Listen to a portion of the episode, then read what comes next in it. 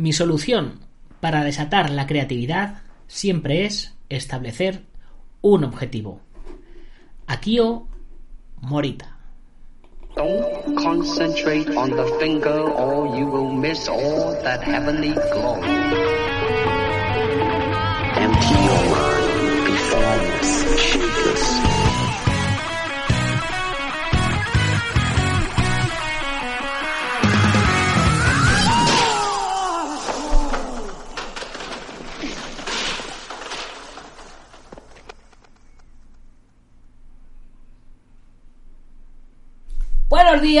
buenas tardes o buenas noches, dependiendo de dónde nos estés viendo o oyendo.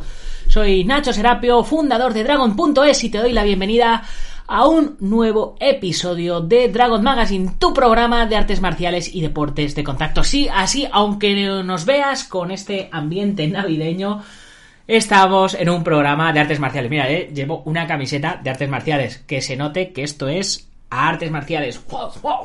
Bien, bueno, chicos. En fin, chicos, estamos a viernes, por fin es viernes, viernes 18 de diciembre de 2020. Vamos por nuestro tercer programa navideño, donde, como os he dicho durante todos estos días, estoy leyendo Un viaje mágico.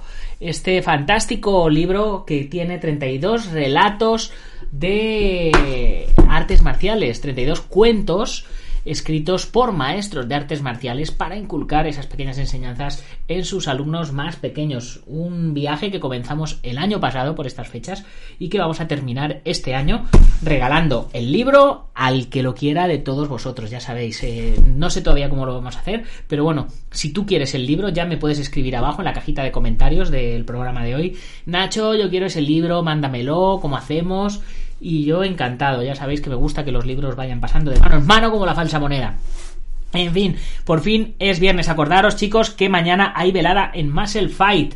Eh, Luisa Burgos, que la tuvimos el lunes eh, o el martes en el programa, eh, va a pelear contra Seila García, que también la hemos tenido en el programa.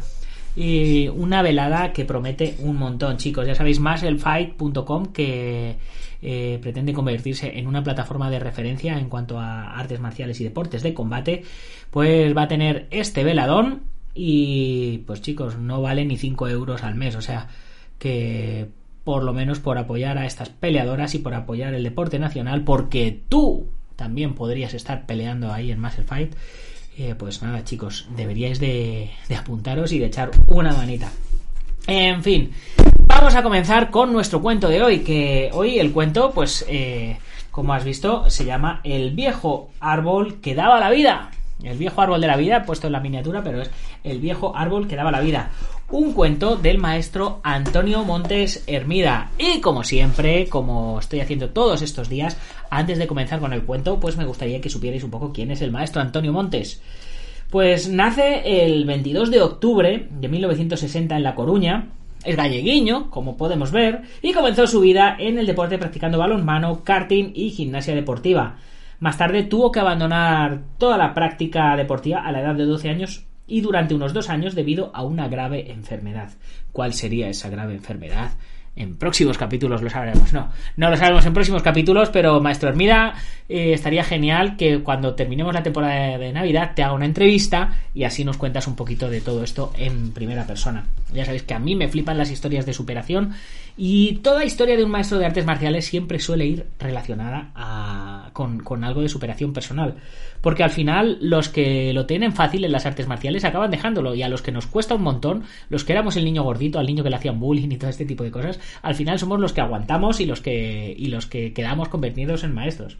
En fin, posteriormente, motivado por la curiosidad que siempre le habían despertado las artes marciales, comenzó la práctica del taekwondo o karate coreano, como lo llamaban en aquella época, con el maestro Woo So-il, máximo responsable del taekwondo nacional de 1979 a 1984. Formó parte del equipo de competición del gimnasio Kim de La Coruña y se instruyó no solo con las clases de su maestro, sino también con las de otros maestros de gran relevancia, como Lin Kyun-jun, Choi Kwon-sun, Nan Ku-kwan y Kim Jin-hak, entre otros. Ya sabéis que a los maestros coreanos les ponen el nombre cogiendo una lata de refresco, la tiran así para atrás y según suene Klim Pam Pum, Wing Chun Kun, Wing Chun Fan. Dios mío. Está, está, está decayendo el, el nivel, el nivel de, humor en este programa está decayendo por momentos. Disculpadme, ¿vale? En fin, en 1983 abre su propia escuela en la localidad de Villalba. Se viene de las Galias a Madrid. Sigue perfeccionando sus conocimientos en las artes marciales con maestros de gran prestigio, entre los cuales es obligado destacar la figura del difunto maestro Félix Serrano. Además, desde hace años mantiene contacto con diversos maestros, tanto de artes marciales coreanas como japonesas, etcétera, lo cual le ha ayudado a volver a los orígenes del arte marcial con regularidad. Actualmente se dedica únicamente a su escuela intentando ayudar a que sus alumnos logren sus objetivos, siempre desde la perspectiva marcial. Finalmente, desde hace más de 17 años se esfuerza por contribuir eh, en un puntual encuentro de artes marciales eh, muy conocido a día de hoy que se llama Gali Budo, que es un evento de budo que se realiza en Galicia, por si no lo habíais pillado. Es un evento que ya tiene un montón de años y el cual os recomiendo encarecidamente si, podéis acudir, pues que vayáis porque, eh, bueno, yo me he quedado con ganas de ir ya varios años y es que el ambiente que se respira, que se ve en las fotos, en los vídeos y tal, es espectacular. Y bueno, antes de comenzar, como siempre, ya sabéis, os recuerdo que os tenéis que unir a la comunidad Dragon en dragon.es, que es una suscripción tipo Netflix, son 12 euros al mes hasta diciembre. En enero vamos a subir el precio, va a cambiar el precio, eh, porque hay más de mil videotutoriales. Porque todos los meses os mandamos o un libro o os mandamos una revista y eso hay que pagarlo porque tenemos una comunidad con, con maestros, con expertos, con los escritores de la revista, los profesores de los cursos, un chat ahí siempre en ebullición. Estamos siempre haciendo un montón de cosas, un montón de actividades y realmente sale a, pues, pues imaginaros, eh, hay, hay, veces que he hecho la cuenta y hay veces que, que, no me sale que no me salen bien las cuentas. Pero bien, si, si dividimos los más de mil videotutoriales entre, entre los 12 euros a los que está ahora mismo eh, la plataforma salen a 0,012 por vídeo. 0,012 céntimos por vídeo, es decir, un precio ridículo. Y además, eh, la comunidad, y además os mandamos las, revistas. Hay un montón de libros en PDF para descargar también. Tenéis todas las revistas, tenéis el chat. Bueno, eh, además también no hay compromiso de permanencia, así que chicos, regalar eh, Dragon para, para, vuestros amigos y familiares. Por cierto, no he cambiado. No he cambiado el, el número del episodio lo hacemos aquí sobre la marcha. No pasa nada, ya está cambiado. Número del episodio. Hoy vamos por nuestro programa número 930. Madre mía, qué locura. En fin. En fin. Bueno, chicos, vamos a comenzar con nuestro cuento de hoy. El viejo árbol que daba la vida. Un abuelo que tenía dos nietos, nietos que eran gemelos y a pesar de ello eran tremendamente diferentes, con caracteres distintos, con gustos distintos y aficiones distintas, pero con una característica común, eran tenaces en sus quehaceres diarios y constantes en las tareas que se proponían. Bueno, en realidad tenían otra característica común, y era que les encantaban las artes marciales. El abuelo lo sabía porque estaban constantemente buscando vídeos, películas y revistas sobre ellas. Incluso intentaban hacer entre ellos lo que veían en los vídeos. Los nietos estaban ya para cumplir 12 años y el abuelo, que los veía con esa afición, pero con caracteres bien diferenciados, les propuso como regalo de cumpleaños comenzar a entrenar en artes marciales, lo que supuso una, una alegría inesperada para ambos. Aceptaron gustosamente, pero el abuelo les indicó que lo harían en escuelas distintas, que sería por un espacio de dos años y que al cabo de esos dos años, si decidían continuar, el abuelo les seguiría pagando las clases, aunque antes debían hablar y comentar su experiencia. Gran regalo del abuelo. Un abuelo así es el que hace falta para que todas las escuelas de artes marciales emerjan hacia arriba. Uno de los nietos le dijo, pero abuelo, dos años es mucho tiempo. Uy, uy, este nieto no sabe lo rápido que pasa el tiempo a medida que, a medida que uno crece. En fin, el abuelo le explicó entonces, menos de dos años es muy poco para que podáis valorar lo que la experiencia os aportará ya que ni habréis avanzado lo necesario como para tener criterio, ni tendréis la experiencia suficiente para poder compartirla entre vosotros. Los nietos entendieron que estaba bien. Además, como se sentían ilusionados por las artes marciales, aceptaron inmediatamente. Uno de ellos se matriculó en una escuela de artes marciales dirigida por un maestro ya mayor, en un gimnasio que era el más veterano de la ciudad y que no tenía mucha publicidad, pese a que llevaba funcionando casi 40 años. El otro gemelo se inscribió en un gimnasio que se caracterizaba por los grandes éxitos que tenían en distintas competiciones y que estaba dirigido por un competidor de gran reputación que pocos años atrás había dejado la competición y que se dedicaba ahora a entrenar a otros jóvenes. Eh, no os lo creeréis, pero esta historia me suena bastante.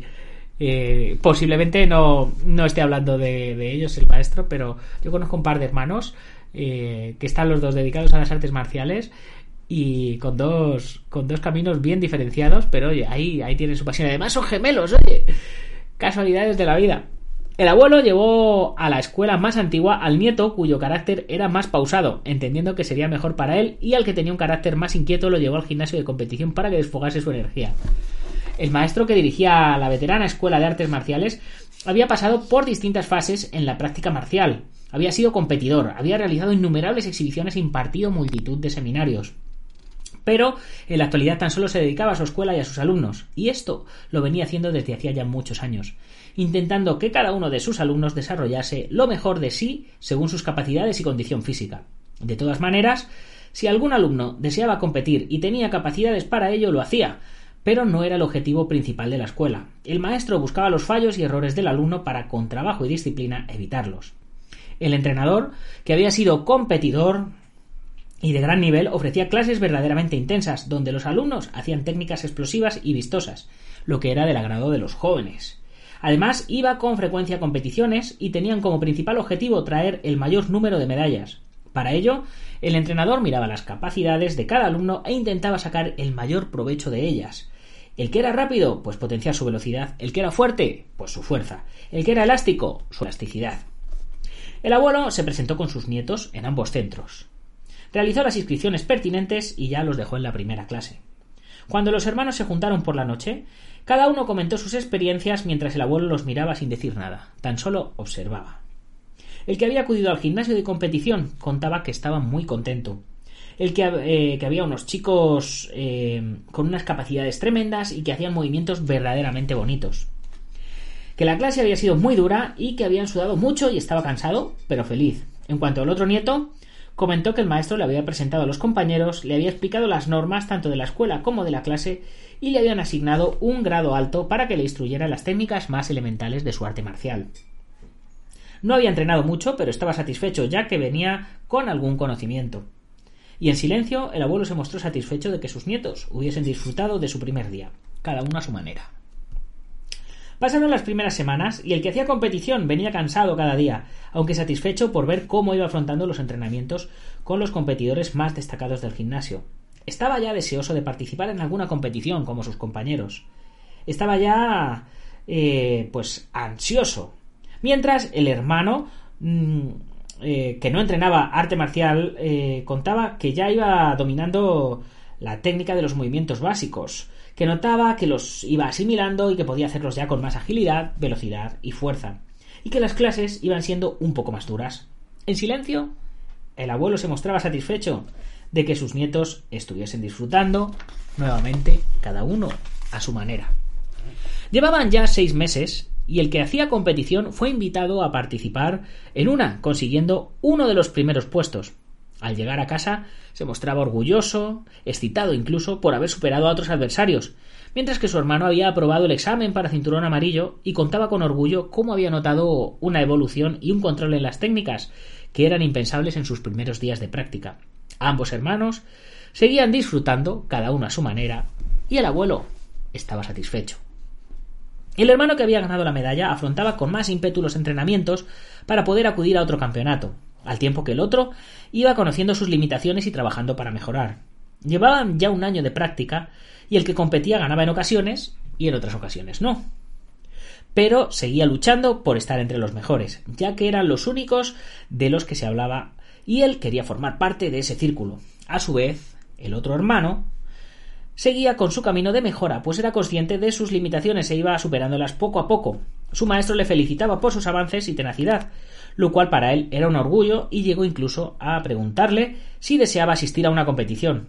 Aquello supuso una duda y una inquietud estimuladora para el joven, que le dijo a su maestro ¿Usted cree que estoy preparado? La única manera de saberlo es afrontándolo, le contestó el maestro. Has trabajado, has evolucionado, así que si deseas tener esa experiencia, no hay motivo para que no accedas a ella. Pero, ¿y si no gano? preguntó el joven. Yo te invito a que participes, no que ganes, le replicó el maestro. Tendrás una experiencia en la que verás de nuevo tus limitaciones y sabrás si tienes, como hasta ahora, la constancia para superarlas. El resultado no será lo importante. Ante esa explicación y habiendo visto lo que suponía para su hermano, el joven accedió a tomar parte en la competición, en la que curiosamente también participaba su gemelo. Cuando lo comentaron su hermano y él, sintió todavía más ilusión y en ambos se despertó cierta excitación, quizás más en el que ya estaba compitiendo. Cuando llegó el día de la competición, el sorteo llevó a ambos hermanos a enfrentarse con distintos adversarios que no conocían. Realizaron su respectivo calentamiento e intentaron estar centrados para hacer su trabajo lo mejor posible. Sin embargo, a pesar de ser un nivel bastante igualado, no consiguieron la victoria en la competición. Cuando volvieron a casa, el abuelo los observó en silencio.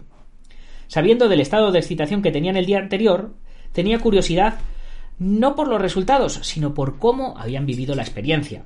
Los hermanos hablaban entre ellos y el que hacía competición se mostraba desilusionado, ya que entrenaba para ganar y por muy poca diferencia no había conseguido ese fin. Le decía a su gemelo que consideraba que él podía haber ganado perfectamente si el árbitro hubiera sido imparcial. Al contrario, el otro hermano reconocía que había intentado hacer su trabajo lo mejor posible, pero que con eso y todo, y a pesar de haber muy poca diferencia, no había podido superar a su adversario. Aún así, se sentía satisfecho de haber hecho su trabajo lo mejor posible. En ese momento, el abuelo comprendió que a pesar de que sus dos nietos hubieran perdido en la competición, uno estaba desilusionado, mientras que el otro se encontraba satisfecho con su evolución en ese año, que le había permitido ser un digno rival para su adversario y ofrecer lo mejor de sí mismo, tanto en los entrenamientos afrontados a lo largo del año como durante el día de la competición. El abuelo se preguntaba ¿Y qué pasará ahora? Todavía queda un año de entrenamiento para completar la experiencia. Decidió entonces seguir observando a sus nietos en silencio. En las semanas posteriores a la competición, el que se dedicaba a entrenar solo para competir empezó a perder su estado de motivación e intentaba presentar alguna disculpa para no afrontar los entrenamientos. Decía que no podía estar en el grupo de los ganadores y que ya no le gustaba esa disciplina. Mientras tanto, el otro hermano sentía que la experiencia vivida le había valido para reforzar el sentimiento que tenía en ese año de entrenamiento y que quería seguir avanzando, mejorándose a sí mismo.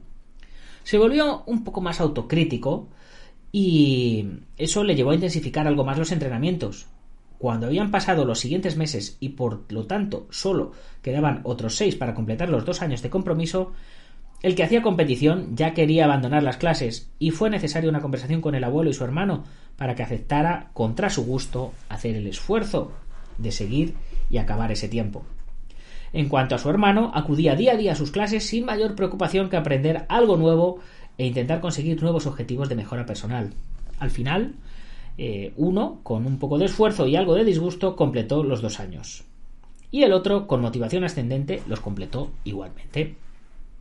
Al cabo de ese tiempo, y como lo habían pactado al comienzo, el abuelo los juntó para hablar y compartir la experiencia. Así el abuelo los sentó, miró hacia ellos y les preguntó ¿Cómo os ha ido estos dos años? A mí me gustaba mucho al principio, contestó el que hacía competición. Entrenaba con intensidad y ganaba alguna competición. Sin embargo, ahora sigo trabajando y no consigo ganar ninguna medalla. Es mejor que lo deje. Yo desde el primer día me di cuenta de cuáles eran mis debilidades y defectos, relató el otro nieto. El maestro me ayudaba cada día a corregirlos y yo notaba que iba mejorando. Estaba y estoy motivado para seguir progresando. Incluso el día que fui a competir, aunque no gané, sentí que lo había hecho bastante bien y que con un poco más de experiencia podría mejorar y quizás ganar alguna medalla. En ese momento el abuelo les dijo Os voy a contar un cuento. Había una vez un señor que tenía un gran palacio con unos jardines preciosos donde había mucha vida. Era como un paraíso. Estaba lleno de pájaros, libélulas, mariposas y animales de múltiples clases y de diverso colorido. Pero en la mitad de los jardines había un árbol viejo, ya medio podrido. Un día, el dueño pensó que aquel árbol estaba afeando su fantástico jardin, lo mandó cortar y en su lugar mandó construir unas fuentes espectaculares, de las cuales todo el mundo empezó a hablar. Al cabo de dos años, un amigo que le visitaba le preguntó ¿Qué ha sido de aquellos fabulosos jardines? Recuerdo que todo el mundo hablaba de ellos, mientras que ahora tan solo hablan de sus fuentes. En ese momento, el señor se dio cuenta de que sus jardines ya no brillaban ni tenían la vida que antes poseían. Tan solo disfrutaba de unas extraordinarias fuentes, y así se lo manifestó a su amigo. Pues no sé lo que pasó. Efectivamente, antes había mucha vida, muchos animales de cientos de especies distintas. Por el contrario, Ahora los jardines no tienen flores, ni mariposas, ni pájaros como antes, tan solo me quedan las fuentes. Es el efecto de haber cortado el viejo árbol. Le respondió su amigo. No te dabas cuenta, pero en ese árbol vivían polillas que con sus excrementos y residuos servían de abono para las plantas, plantas que alimentaban a multitud de insectos, y estos a multitud de pájaros, y así se estableció una cadena de vida a partir de aquel viejo árbol. Los nietos no acertaban a ver eh, aquella historia con. pues no entendían qué tenía que ver con las artes marciales y así se lo manifestaron al abuelo, que les dijo todo debe tener su equilibrio y evolución. Todo eh, debe tener su tiempo y su momento. Y para eso la naturaleza es un excelente ejemplo.